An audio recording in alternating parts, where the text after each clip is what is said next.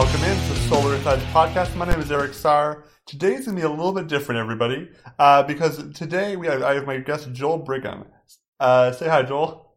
Hey, buddy, how's it going? Doing pretty good. Joel used to cover the NBA. Now he writes and he does some amazing things. I have some interesting questions for him about basketball and non. We're going to try to keep most of the basketball stuff uh, towards the beginning, so those of you listening for that can listen to that. And then we'll dive into a bunch of things towards the second half of the podcast. So why don't we start us out off with how long were you were you uh, writing uh, Joel at Basketball Insiders and everywhere else? Yeah, I started at uh, actually I started at Hoops World uh, before it was Basketball Insiders a long time ago. That was uh, 2006, I think, is when I started, mm-hmm. um, and then I uh, I retired from basketball in 2018. So it was 12 years, 12 years covering the Chicago Bulls, um, and then probably I don't know about nine or ten years covering the Indiana Pacers as well. Um, I kind of live equidistant between Chicago and Indy, so I could just kind of go to whichever team had their home games on weekends and, and clean up. So yeah, I did it for over a decade, uh, working for Steve Kyler, uh, one of my favorite guys in the business for sure. Uh, I had a great time. Yeah, I think I met you when we first. Well, you were kind of not doing as much there, but a little bit when I, when I joined Basketball Insiders for that year. I think 2016, 2015, something around there. Around there. So yeah, that was when I got to meet you, and I've loved it ever since. Um, uh, because we have very kind of similar minds in the sense of the curiousness, uh, the kind of energy, the uh, enthusiasm. So I appreciate that from you. Uh, I've also liked. Uh, I'm also a writer just in general, not just basketball stuff, and so are you. And that kind of another reason we kind of gelled there. So we'll get into some of that stuff later. Um, the, one of the things we're thinking of talking about when we had this kind of on the books here is what was different uh, when you started versus when you ended, whether it's how to cover the game or the game itself. Um, yeah, a lot changed actually uh, in the time from when I started. Uh, so in in 2006, I guess to kind of give you sort of like uh, a sense of how I got into this, it was it was all sort of by by accident.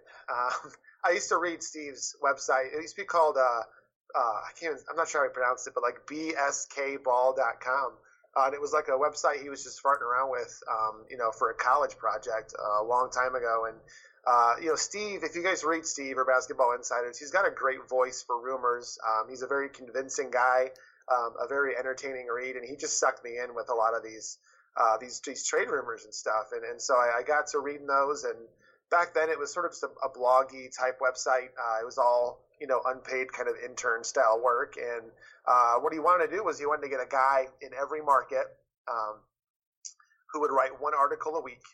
Uh, just about the team they were passionate about, and you know, for, for free free freelance work, which you know, I'm sure you've done your fair share of freelance writing. If you're not getting paid um, you know, it, it's hard to uh, to count on your writers, and people would come and go. So when the Chicago Bulls, who was my favorite team growing up, I grew up about an hour south of Chicago. Uh, when the when the Bulls opening came up, I, I signed on. Um, I guess I should say I, I applied, uh, and I got that position for free. And about six months later, uh, you know, Hoops World was purchased by um, a, a group that was acquiring websites at the time that had good content, but not uh, necessarily great aesthetic representation and, and yeah. presentation.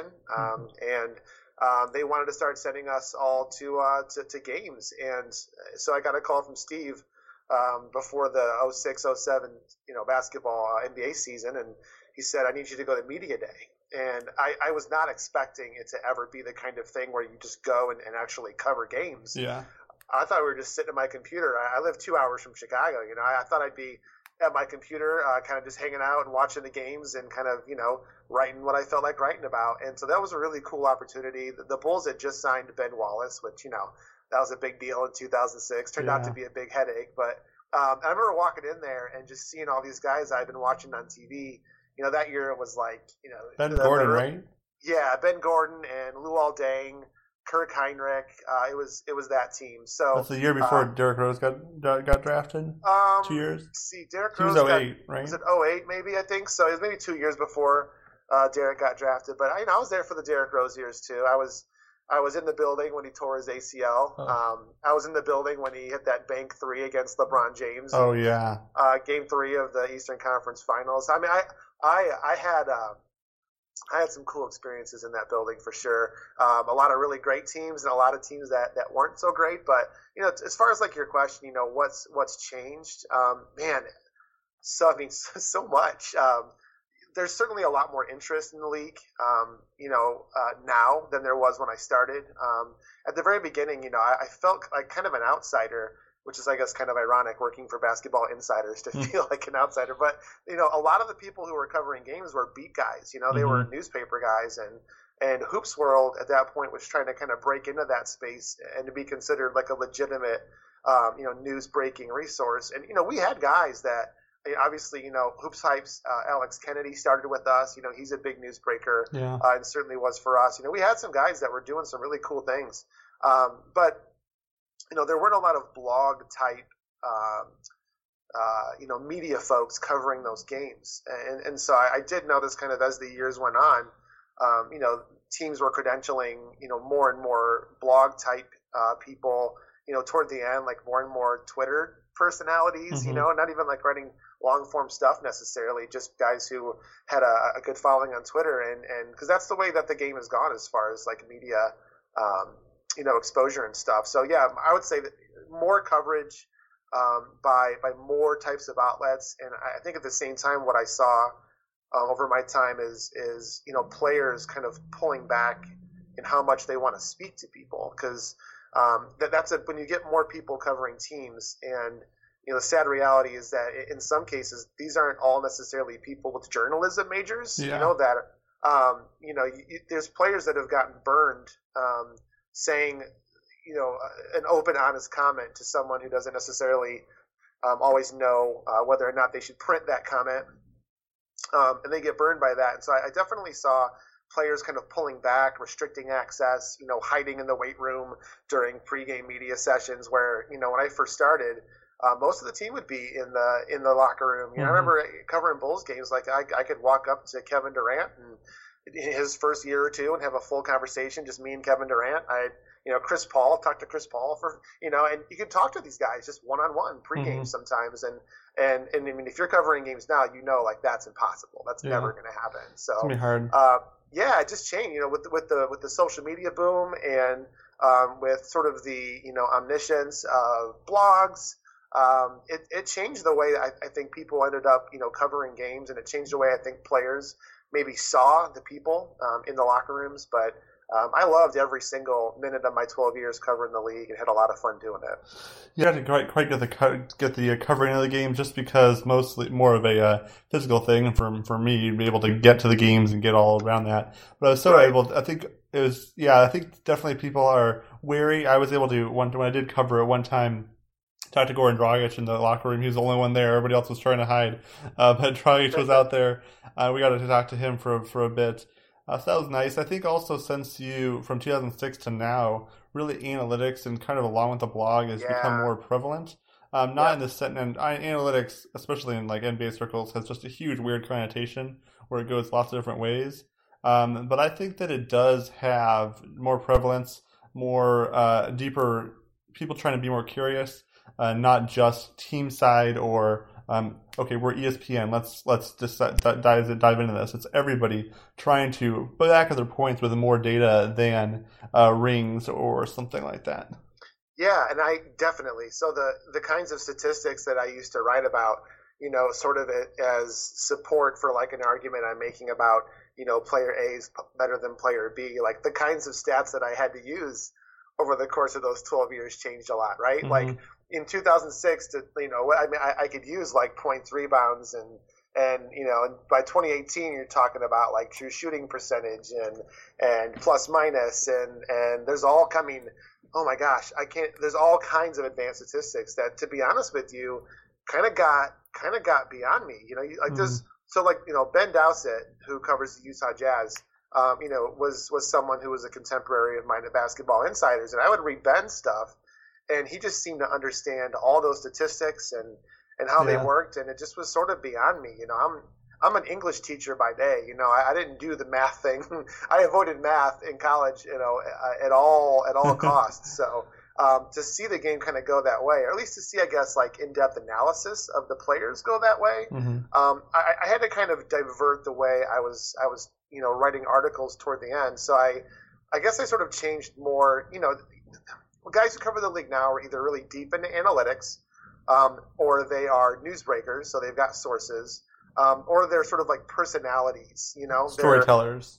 yeah, they're they're fun to read, right? They have a good voice. Um, they can get good stories out of players, and they can relay those in a way that's entertaining to read. And so I had to kind of step away from the from the analysis that just wasn't my strength, and kind of focus on, you know, some of that that voicier stuff. You know, kind of write like BuzzFeed style listicles. Um, Hmm. That was sort of I, I had a lot more fun writing those kinds of articles um, than trying to delve into the advanced stat stuff. Yeah, that that's that's hard to do, and I respect the heck out of people that can write those articles. I love reading that stuff, and like I said, people like Ben can break those down in a way that makes complete sense. But man, from my end, just trying to break it down into to sort through all that data that NBA makes available, and that you know a lot of third party sources make available. It's just yeah, that was just not something I was ever going to be interested in, in doing. Not that I don't see value in those stats, it just wasn't for me as a, as a writer to try and tackle that. That was outside of my comfort zone. I always liked stats. I thought I, I could usually do pretty good uh, corralling those. Although because I kind of always wanted to, and probably still, I definitely still do, want to be a coach at some point,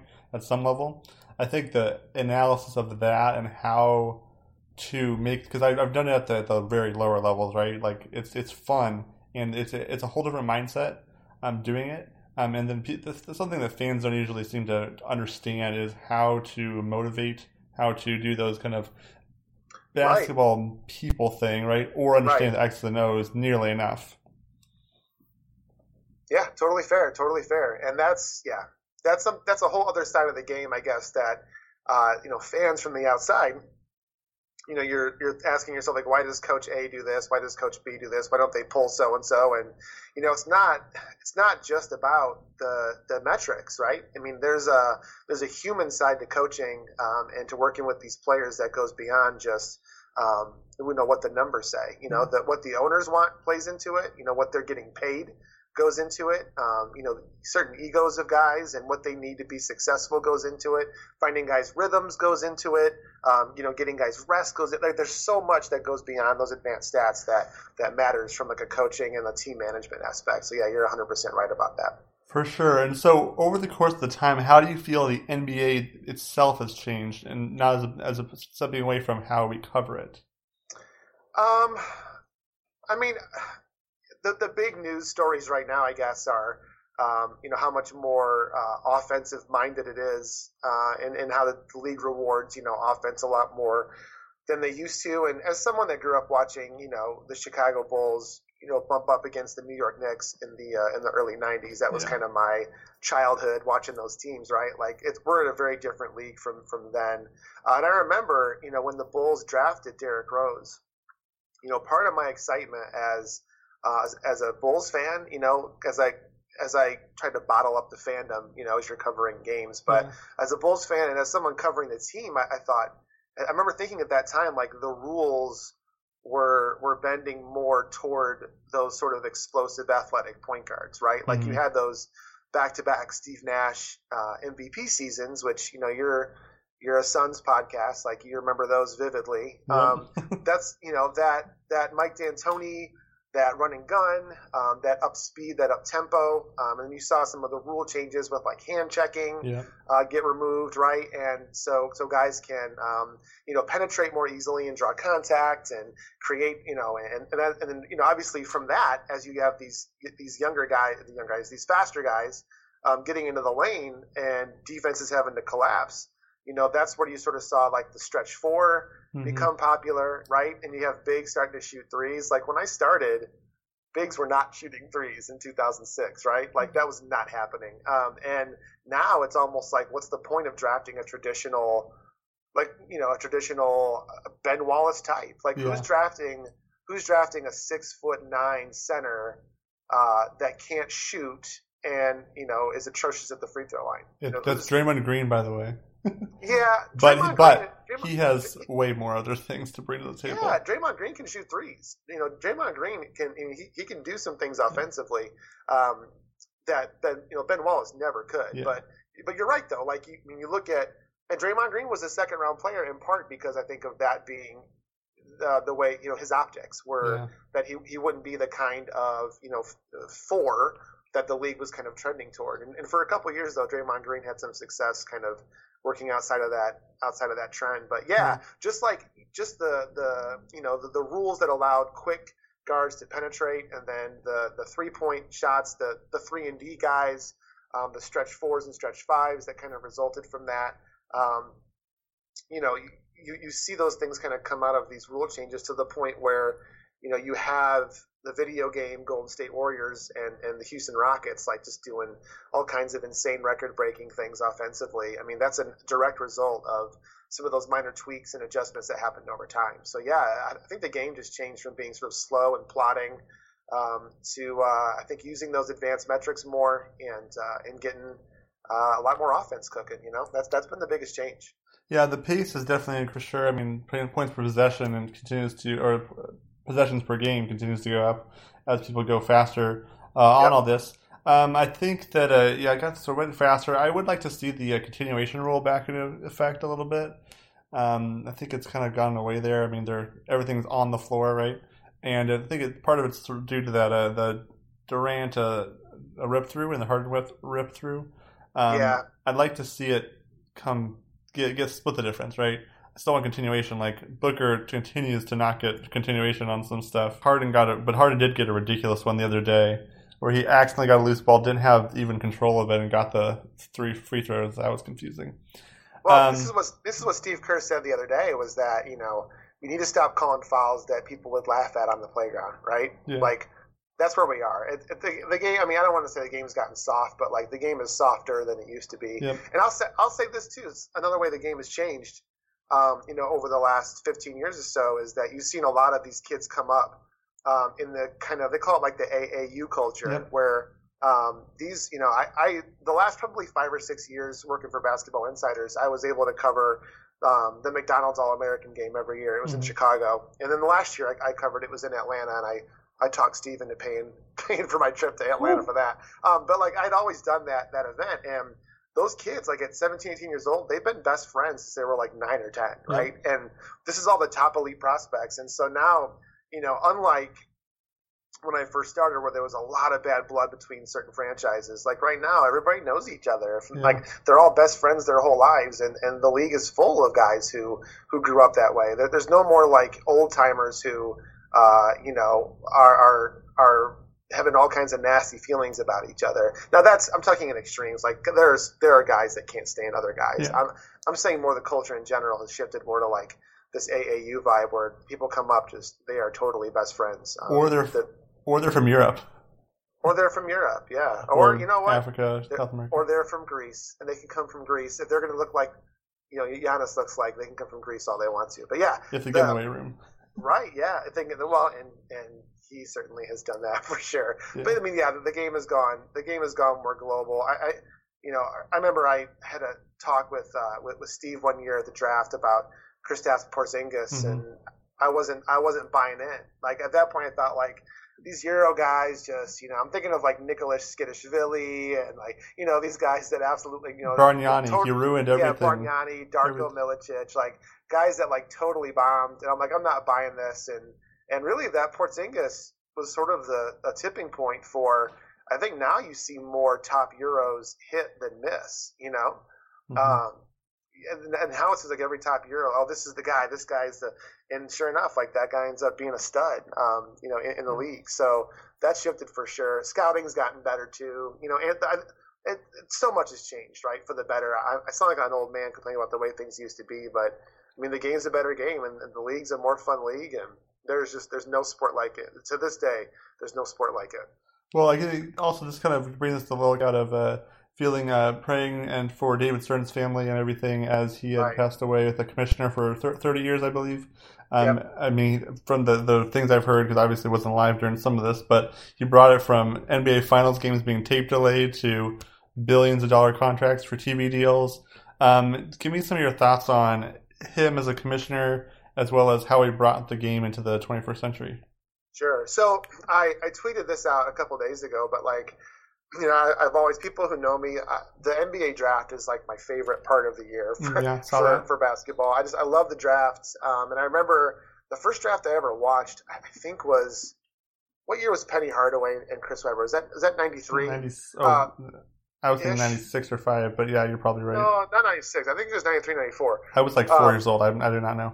okay, Shaq was ninety two, and I think Penny was ninety three. Anyway, um, I was like eleven, and um, my buddy had a birthday party that night, and uh, you know it's like a slumber party, and so me and my like four or five best friends were, you know, we played Tecmo Super Bowl for a little bit, you know, and then we turned the draft on, and I remember thinking like, whoa, you know, all these guys are going to be on new teams, and it, the the idea of like them wearing new uniforms and and you know uh, just totally altering um, the, the the fortunes of these these franchises was really I, I loved the whole the whole mystique around it and the grandiosity of like always at these big events. And um, yeah it was such a big deal. And you know david stern was always the guy right? He was mm-hmm. the guy running the show. And, and that's when i was introduced to david stern. And it got to where every year um, i would i would you know get so excited that the draft was coming around i used to tell my wife like uh, you know uh, the day before the draft is like Christmas Eve for me. Like when you're a kid and you get butterflies in your stomach. I really loved it that much, you know.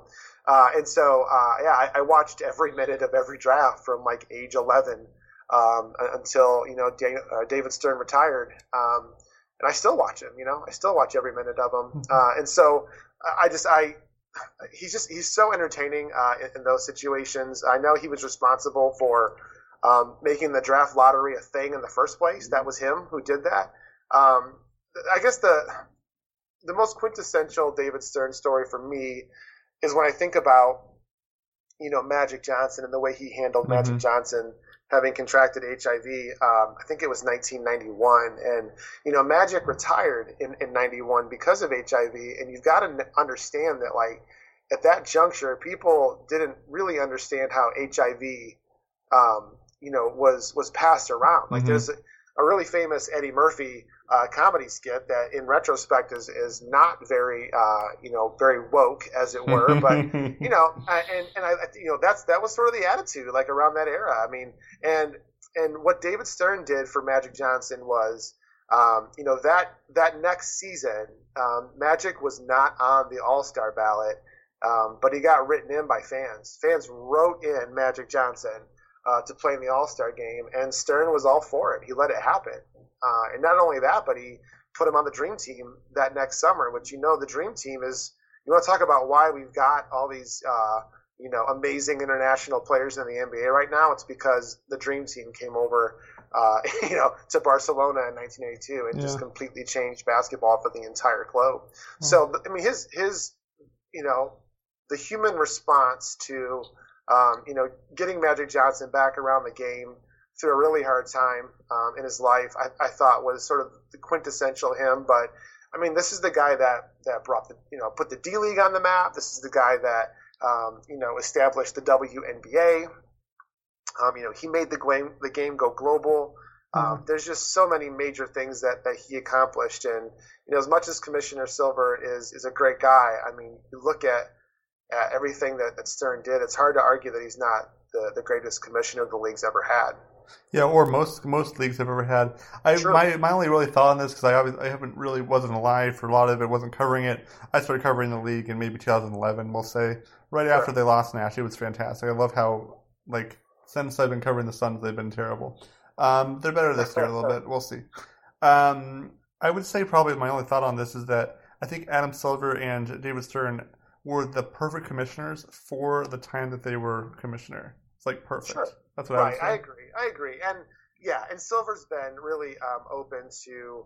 Um, I, I, think, like I said, you know, uh, Eddie Murphy's delirious isn't all that woke, but Commissioner Silver seems like he's pretty woke most of the time. You know, like he's not he's on top of uh, what's the best thing, uh, not only for his players, but like you know for human beings in general. He, he seems to want to do the right thing.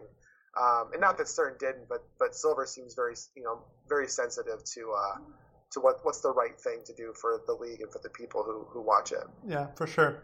Um, so let's let's transition a little bit here to. Um, well, we already kind of talked about all the basketball stuff. I th- feel like we're kind of coming up on that. Let me just make sure here. did you have any? The, the last thing about basketball here is what is the most interesting story you covered while in those twelve years? Oh my gosh! I mean, Derrick's Derrick's ACL, ACL tear was was definitely something. Yeah. Um, just because Which just because you could feel the way that that changed the entire trajectory, not only of the Bulls but maybe the NBA in some ways. I mean, Derrick, Derrick getting drafted. So the Bulls had, I believe, the ninth best odds to win the top overall pick in 2009. Um, and they got the first pick anyway, just in time to draft like this hometown kid. And Mhm. I remember going to like Derrick's opening press conference, and like there's a there's a red rose on every uh, media member's seat. You know what I mean? I still have that rose Wow. somewhere. Um, I mean, the, the, all those all those were, were great. Um, but the ACL tear was just the the polar opposite of that. I mean, I, being in the building for that, it was a playoff game against Philadelphia, and and when he kind of dropped down that non-contact injury, um, the sound of like twenty five thousand people saying nothing, like Is that crazy. that kind of silence in that building was, I mean, it was it was it made you sick to your stomach. It was unsettling, you know. Hmm. Um, and, and I remember kind of running down and watching him be carried to the X-ray room. I was down in the tunnel. I wanted to kind of see where they were taking him and if he was limping and what he looked like and stuff. And you just knew, like we all knew, that Oh. was that was it. And um, you know, from there, uh, later on, you know, the, the next season when he could have come back, or when a lot of fans expected him to come back, Mhm. or other other guys would have been cleared. Um, you know, he chose to sit out the, the rest of the season and um, Yeah. kind of alienated some of Chicago's fandom a little bit. Uh, You know, Yeah. Chicago went from supporting their native son to kind of turning on him a little bit, and yeah. and, and you know, it was the, the next couple of years to see Rose kind of, um, I don't know, feel I guess disenfranchised from his city was that was a real story, you know, and yeah. to, to end up in New York and Minnesota and now Detroit. Um, and you know, he's still serviceable as you can see, but it just you think back, it's just one of those. It's one of those big what ifs of what could have been. Um, you know, if uh, if if Derrick would have stayed would have stayed healthy, you know, uh, that that was I think the quintessential story of of my time covering you know Chicago uh, for sure. Um, but you know, as- as far as like my my best story probably was the time I was at a after party in 2009. I was I was in Phoenix with the all for the All Star game, and uh, me and Steve and Bill Ingram, who used to cover the Houston Rockets, um, we are at some party at some hotel, and it's it's a rooftop with a you know a pool, and there's like a little stage set up, and there's drinks, and and so I, I you know I walk through like there's Alonzo Mourning, and oh there's Donald Faison, you know Turk from Scrubs, and Wow. and and I'm like, okay, this is cool, you know. So I go get a drink, and I'm standing there, and we're waiting for whoever this band is to come out. Um, there's maybe like 200 people at the party, you know. So Steve and Bill and I are kind of we're shooting the breeze by the stage, and um, the the concert was Katy Perry. You know, Katy Perry kind of walks out, um, and it, it, I, I kissed a girl that just come out, so she was new. That's why it was this Like, little party Super new, yeah. Super new. So I'm I'm watching Katy Perry, and then I look over and I see um, Zachary Levi standing by himself. Oh, wow. If he knows, yeah, Zach. He is. He was doing a show called Chuck. I love then. Chuck. He That's a great show. Yeah, yeah. He was. Um, he was in the uh, Celebrity Game, and so Oh, he's standing great. by himself. And I'm like, see, I'm gonna go talk to this guy. I think I know who he is because at, uh, at the time, um, you know, I was a big Chuck fan too, and so I went over and, and I, uh, I introduced myself and and uh, said who I was, who I wrote for, and then he, he said, well, you know, who are you again? And I said, Joel Brigham with, with Hoops World. He goes, I totally know who you are. No. Yeah, he's like, I, I read you guys' website all the time. I love Hoops World. Um, and That's so amazing. um, I'm like, so what are you doing here by yourself? And he's like, well, I'm friends with the with the singer up there with with Katy Perry. I'm here to watch her. And I'm like, cool. So I sat and talked with Zachary Levi for like you know half an hour, and he was just all by himself, and he was the friendliest guy. And so yeah, Zach Levi and I watched Katy Perry together. Uh, you know, at a very very small stage at a Phoenix party. It was it was it was pretty wild. So yeah, I've, I've got a picture of me and Zach Levi together. Uh, you know, I'm very fat in that picture, and, and Zach looks great. But uh, yeah, he would go on, and you know, my my daughter's favorite movie when she was little was uh, was a Disney movie called Tangled, Mhm. uh, where Zach voices the, the the prince Flynn Rider uh, in that one. So she always thinks that's really cool, but I just think of it as like you know, it's me and Shazam. You know, me and Shazam. That's That is an amazing story. I love it, Joel. That's a great Yeah, story. so- yeah. Um, oh man, that's so good. I don't. Okay, so that will complete our little basketball side here of this. Um, and then we have a perfect question that actually you kind of gave up here, which is uh, what? How did covering the league translate to writing novels? So okay, so um, as I said, I'm an English teacher, um, you know, by by trade. That's even when I was covering uh, the league all those years. Um, I was I was teaching high school English, um, and like I said, I would just kind of cover the games on the weekends. And um, you know, throughout that time, like I, I've always been really interested in young adult literature. So if you don't know what young adult literature is, it's you know, it's it's books that are written for high school age kids, right? So. Mm-hmm um, I think it's easy to think about those books as being things like you know Twilight and The Hunger Games and yeah. you know those kinds of things. But uh, you know books like uh, like The Fault in Our Stars. Yeah. Um, mm-hmm. that's that's that's YA too. Um, you know The Hate You Give is technically YA. Um, so I got really into this idea of, of you know reading a lot of books that were meant for high schoolers because that's really those are my those are my coworkers every day, right? That's I spend most of my waking hours with people between the ages of 16 and 18 years old, and so um, you know I remember vividly what it was like to be that age, and and, and so I, I, I read those books a lot, especially you know driving two hours to Chicago or two and a half hours to Indy. Mm-hmm. Um, I did a lot of audiobooks in the car, right? So um, I, I, did all that, and in in 2017, um, I used to go to this conference. Uh, it's the National Conference for Teachers of English. I always tell my friends it's my nerd conference. Um, and, and, you know, uh, when you're there, they give away a bunch of like free books that are coming out in the next year, and um, all the you know all the best you know YA authors are there signing books and stuff. And so in 2017, um, as I was kind of mulling around the idea of like maybe retiring from from from Basketball Insiders.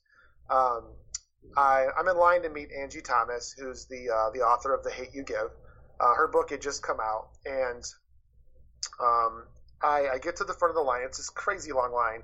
Um, I finally get up there, and, and Angie's just like Angie, by the way, who is a Angie Thomas, the author of Hate You Give, is a huge, uh, a huge fan of the NBA. She's a mm. New Orleans Pelicans fan, um, and it's it's funny to see her tweet about the, the Pelicans because the uh, the cross section between people who like to read young adult literature and who like the NBA, it's a very small cross section, like, right? Who is that? It's I mean, you. It's, like, it's, me. me. Yeah, it's me and Angie Thomas and this author named Jay Coles. Uh, not to be confused with J. Cole, but Jay Coles, um, who wrote a great book um, called Tyler Johnson was here. Um, and um, so um, I get to Angie and uh, and she's just like got this grin on her face. I mean, her book has just blown up. Uh, you know, in the course of like a year, she was just she was like a, a woman from Mississippi living in a little house with her mom um, and she writes this book, and and it just changes her life, right? And there's all mm-hmm. these educators who are in line to talk to her about, um, you know, what her book meant to her, what to them, and to their students. And I'm looking like, man, like I don't know that I need to be like Angie Thomas, you know, successful, but how cool would it be to to write something that was was meaningful on that level, right? Mm-hmm. And as much as I loved covering the NBA because it was fun and because I grew up you know, watching the Bulls and being a huge basketball fan, um, you know, it's not like when you're covering the NBA, like you don't feel like you're you're changing people's lives, right? Necessarily. Um, uh, it's it's fun, but it's not. It, it, didn't always feel meaningful to me, and and this idea of of writing books for kids felt really meaningful to mm. me, and um, I had some ideas I've been kind of mulling around, but wasn't really ever sure that I could I could do it. Um, and I just sort of put myself into you know reading craft books about writing fiction, um, you know joining some communities online of, of other writers, um, you know following agents and editors and, and, authors on Twitter and interacting with them. Um, not being shy about that, I kind of got to realize, and this is to answer your question, but I got to realize that um, I don't know that, that I mean the, the process of writing, um, you know, sports journalism and and fiction it's not it's not that different. And mm-hmm. you know what I learned in, in all those years covering the league was, you know, how to take criticism from editors, yeah. right? Like let's Big. take this slant instead of this slant, and to be humble about, you know, when I've done something wrong or, or about a way that a piece could be improved, right?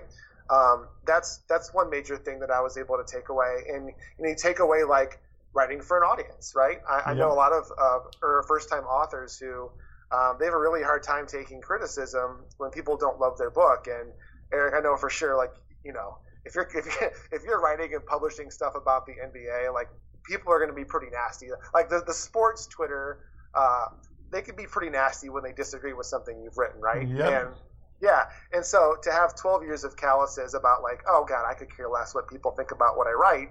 Um, that's important too, right? When you're getting, you know, maybe some bad reviews and or you know maybe some uh, some some readers don't necessarily love what you're putting out. Um, I'm, I'm, saying all this as though I'm published. I, am not. I'm not yet. Um, I did just get an agent uh, in November, um, which was a huge step in the right direction for me. Uh, my my second manuscript landed me an agent, a woman outside of Chicago. Uh, named Tina Schwartz, uh, who's now currently shopping my book to publishers. So, yeah. like, yeah, it's cool. I mean, I'm in, I'm, I'm on the right track. Um, getting an agent does not guarantee that your book sells, but um, but for sure, like I, I just I, I, look at all that those experiences of just getting in the habit of writing every day, right? And getting mm-hmm. in the mm-hmm. habit of writing longer stuff and getting in the habit of, of writing and then editing and, and editing three times and then proofreading and, and knowing it's going to be in front of an audience and the pride you take in making sure it's right for that audience. Like all those skills really translate um, to, to writing fiction. The the physical writing part isn't all that hard. It's just a matter of like, do you have a story you can tell, and and and you develop your voice too over all those all those years. I got mm-hmm. really comfortable, so to the point where I think by the end you could read a Joel Brigham article and kind of know it was a Joel Brigham article, and that sounds like really pretentious because like I'm. It's not like I was getting picked up by ESPN or anything to, to write for them, but um, I mean, people that followed the site and people that, that read me, um, I mean, they, they knew when one of my my articles went up because they were a little silly and a little funny, and uh, sports can take itself, you know, a little too seriously sometimes, yeah. and and uh, I think that's kind of the same tone I've taken in my book. I got really comfortable with like my voice as a writer, um, and all that's kind of I, I think come to uh, come to a head in what I'm trying to do with these books. Very cool. As you and I, have, I'll just give my side of this as well. As you and I have talked about, I'm writing a book. I'm not quite where you are, but obviously it's right. more um, self help kind of type thing. Uh, stories of my life and kind of how what I've learned so far. It's very interesting to, from me, from my point of view. We'll see what everybody else thinks. Um, but then that, but also I think in the future, down the line, I'm going to write a mystery novel too. I think I love the whodunits and the Agatha Christie type stuff. Oh yeah, and I'm I can't wait. I, re- I read a book one time in the library back when I was a kid on how to write a mystery novel, and it just mm-hmm. piqued my interest so much. So I'll probably write a couple of one or two of those down down the line. Yeah, and you know what? Like I think everybody wants to write a book. I mean, we've all got like a book in us, and mm. and we've talked. You know, we're Alec, uh, you know, uh, Eric and I are, are, in the same fantasy football league um, with uh, you know Alex Kennedy and Oliver Maroney and Lane Green, and it's the Basketball Insiders, you know, fantasy football league that we've had for. It's amazing. yeah, and it's it's full of guys that used to work for Basketball Insiders. A few still do. Uh, the the Blancarte brothers um, mm-hmm. and Shane Rhodes and guys like that. But um, and you know, all those guys have talked about, oh, I've got I've got a book in my pocket, like I've kind of worked on a little bit, or I've got this great idea, and and everybody always says that. I mean, and, and I said that for years and years as mm-hmm. I was, you know, covering the NBA and and pouring all my, my writing energies into covering the league. And that was a major motivator. That Angie Thomas experience um, in 2017 um, was kind of like the tipping point for me uh, to where I thought, I've only got so much time in a day as a teacher, uh, as a father of two children, mm-hmm. um, you know, with a full time job and papers to grade and all this other stuff. Um, I've only got so much time in a day to write. Do I want to write basketball or do I want to write novels? And it was a real question. I didn't know the answer, but mm. but meeting Angie um, and and just going to that that nerd conference NCTE every year and seeing all those authors interacting, um, you know, with with all these these educators, um, and seeing how my students respond to books they love, I just thought, I think I want to write books, and it, I was I was truly shocked at how easy it came uh, to get you know seventy thousand words uh, into into a book. I wrote my first novel, which is is not it's in a it's in a drawer as it were. Um, but I wrote that first one in like five weeks. You know, mm. I just it, it flowed out of me like uh, like like it had been dammed up in my soul for for 15 years. Wow. You know, and so um, I think for those that want to write books, I, I mean, or write at all, write about basketball, anything. I mean, the the best way you can do that is is to read, read, read um, people that do it well right? People that you admire, people that you like. Um, find out who the masters, who the experts are, and read what they do to get a sense of how it works. And then and then buy craft books, go read articles online. There's so much out there that mm-hmm. that walks you through how to structure things. Um, you know what the process is for getting something published, how to go about it. Um, you know, just just read, like be an information sponge, um, and then look for examples of what's good, and look for examples of how to do it. And if you can do that, like truly, truly, anybody can put a story down on paper. Um, and and that's what I've taken from all this is that it's just been really therapeutic to um, to, to have these stories uh, kind of come out and, and to be cohesive. It's uh, it's really really cathartic and really enjoyable and something I hope that I'm able to do for a long long time.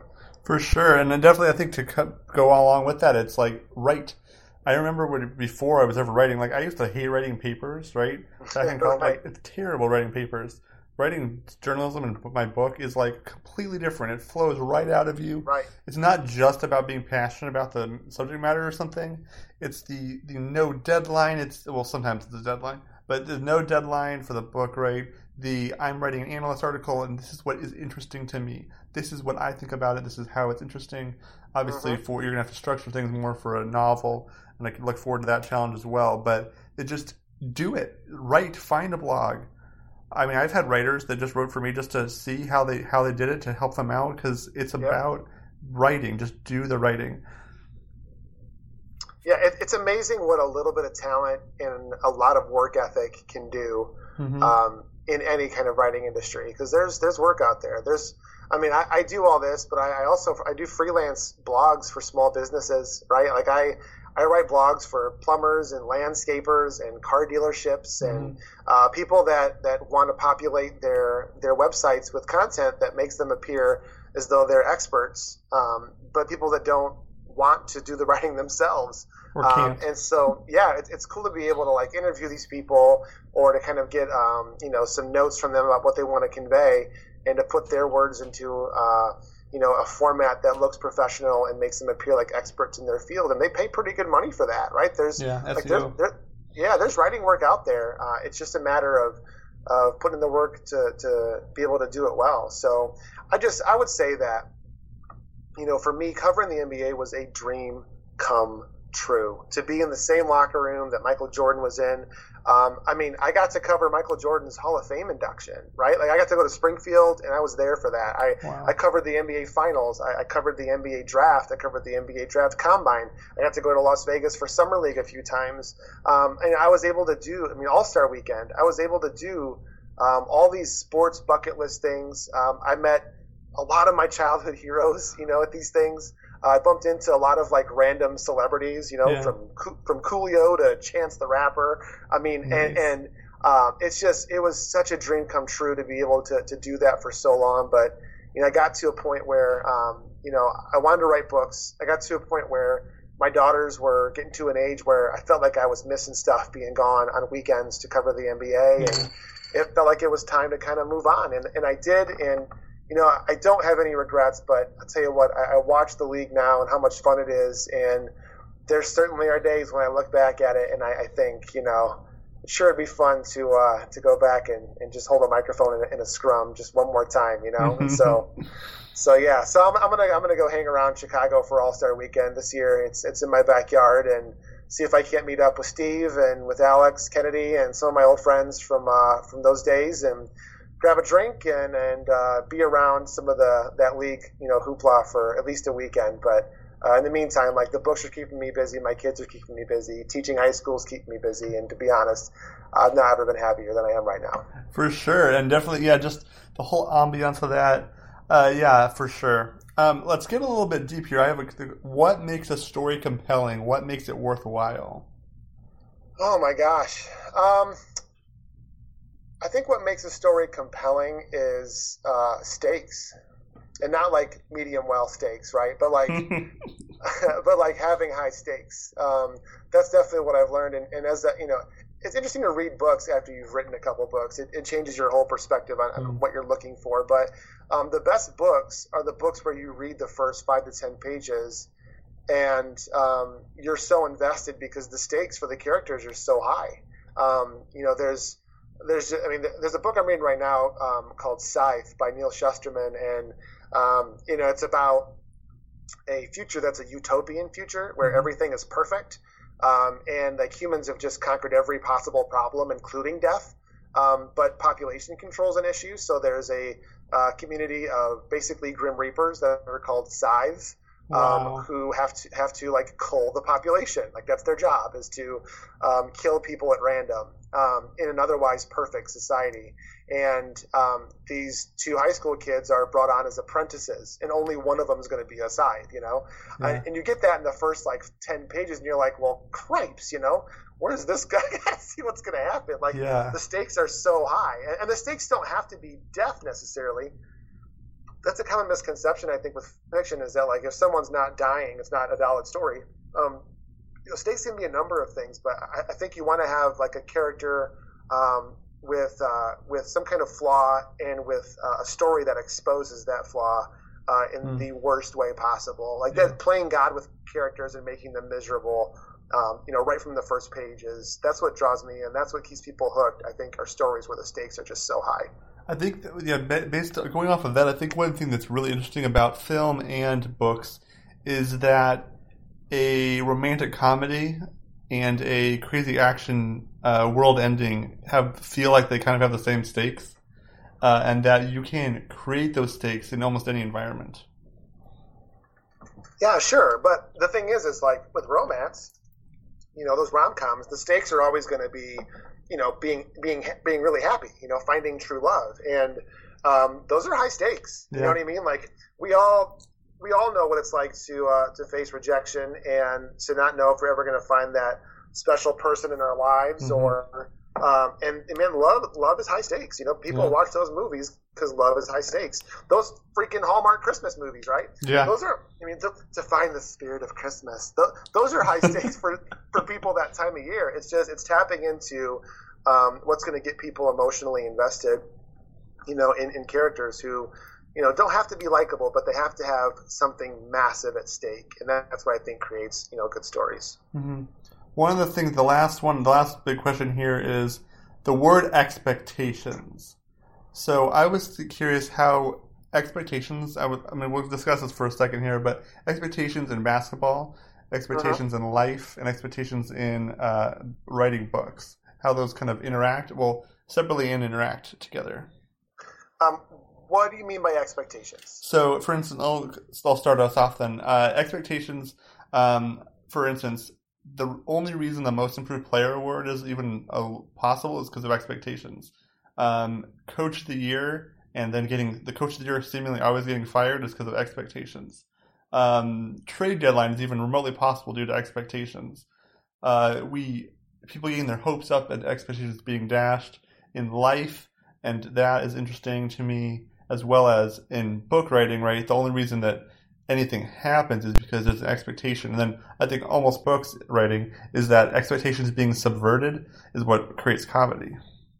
Uh, not just comedy, but I think is what keeps people invested in stories, right? Yeah. Like that's when you look at, um, you know, like in, in horror, like some of the stuff that Jordan Peele is doing, hmm um, you know, he's taking a genre where like we're, we're pretty sure we know what horror is supposed to be at this point. But then Mhm. you watch a Jordan Peele movie and you're like, that wasn't anything like what I thought that was going to be like, right? Um, and and so when you subvert those expectations, as you said, like that's uh, that's a great way to do that. And uh, that's true in all stories. You know, it's not just comedy. Yeah. Maybe comedy, comedy. It's I think you're talking about like you know it catches you up back to one thing, and then something else happens, kind of like that situational irony or something. Yeah.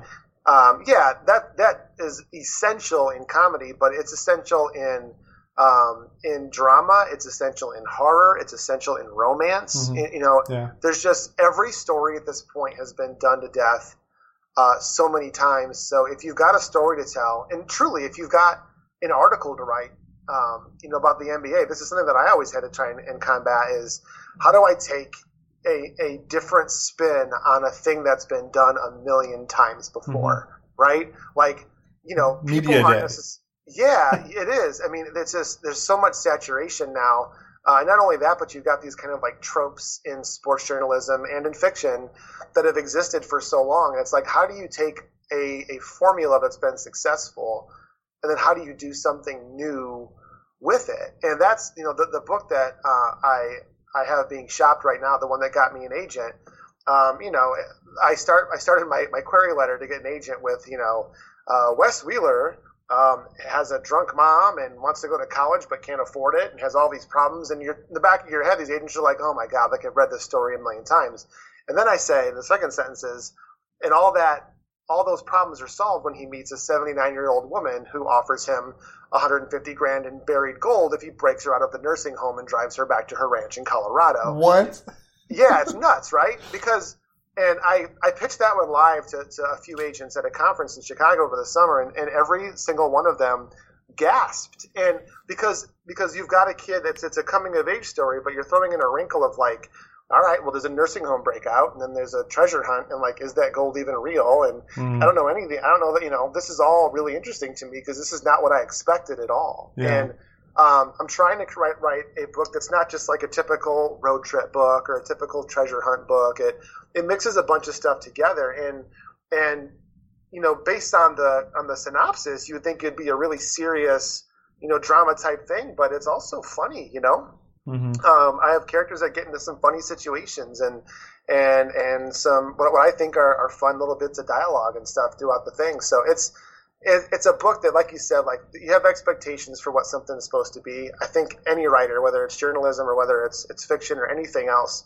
um, like you said, to subvert expectations, to take something familiar uh, and give it a twist so it's not it's not as familiar as people expect, or as soon as they think things are going one direction, you flip it on them um, in a way that feels earned, right? Like not just for the shock value, um, but in a way that works for your story, and Mhm. uh, and that's that's definitely a good piece of advice um, for for folks that want to do those types of things. For sure. I don't have any more questions. Joel, do you have anything else that you wanted to discuss? No, I mean, I just I appreciate the opportunity to come on and, and chat. Um, you know, for a couple years there, you know, Basketball Insiders had had the podcast that I was able to host quite a bit, and uh, I loved it. I loved, loved, loved. That was one of the things that I missed most about leaving was doing the podcast. So I'm I'm tickled pink to be able to have the the chance to come on and, and do a podcast and talk about basketball again. Uh, truly, this is my first time uh, doing any basketball journalism related stuff in almost two years. So um, it's good to get back on the saddle, and I appreciate you having me on. No problem, Joel. Why don't you plug your Twitter because people need to go follow you, and then we'll For get out sure. of here. Um, I am at Joel Brigham, J O E L, and Brigham like Brigham Young. Very good. I am at Eric Saar, Eric E R I C underscore S A A R, and uh, please follow ins- bath, uh, solarinsights.net, uh, the, the on Spotify, all the all iTunes, etc. Make sure you follow it, subscribe, etc. We're gonna have more good guests coming up here. I'm continuing to find more and discuss different parts of NBA and Suns, and we'll, I think we'll also probably uh, do some things more like today as well. Just try to branch out a little bit. Thank you so much, Joel, for your time, and have a good night, everybody.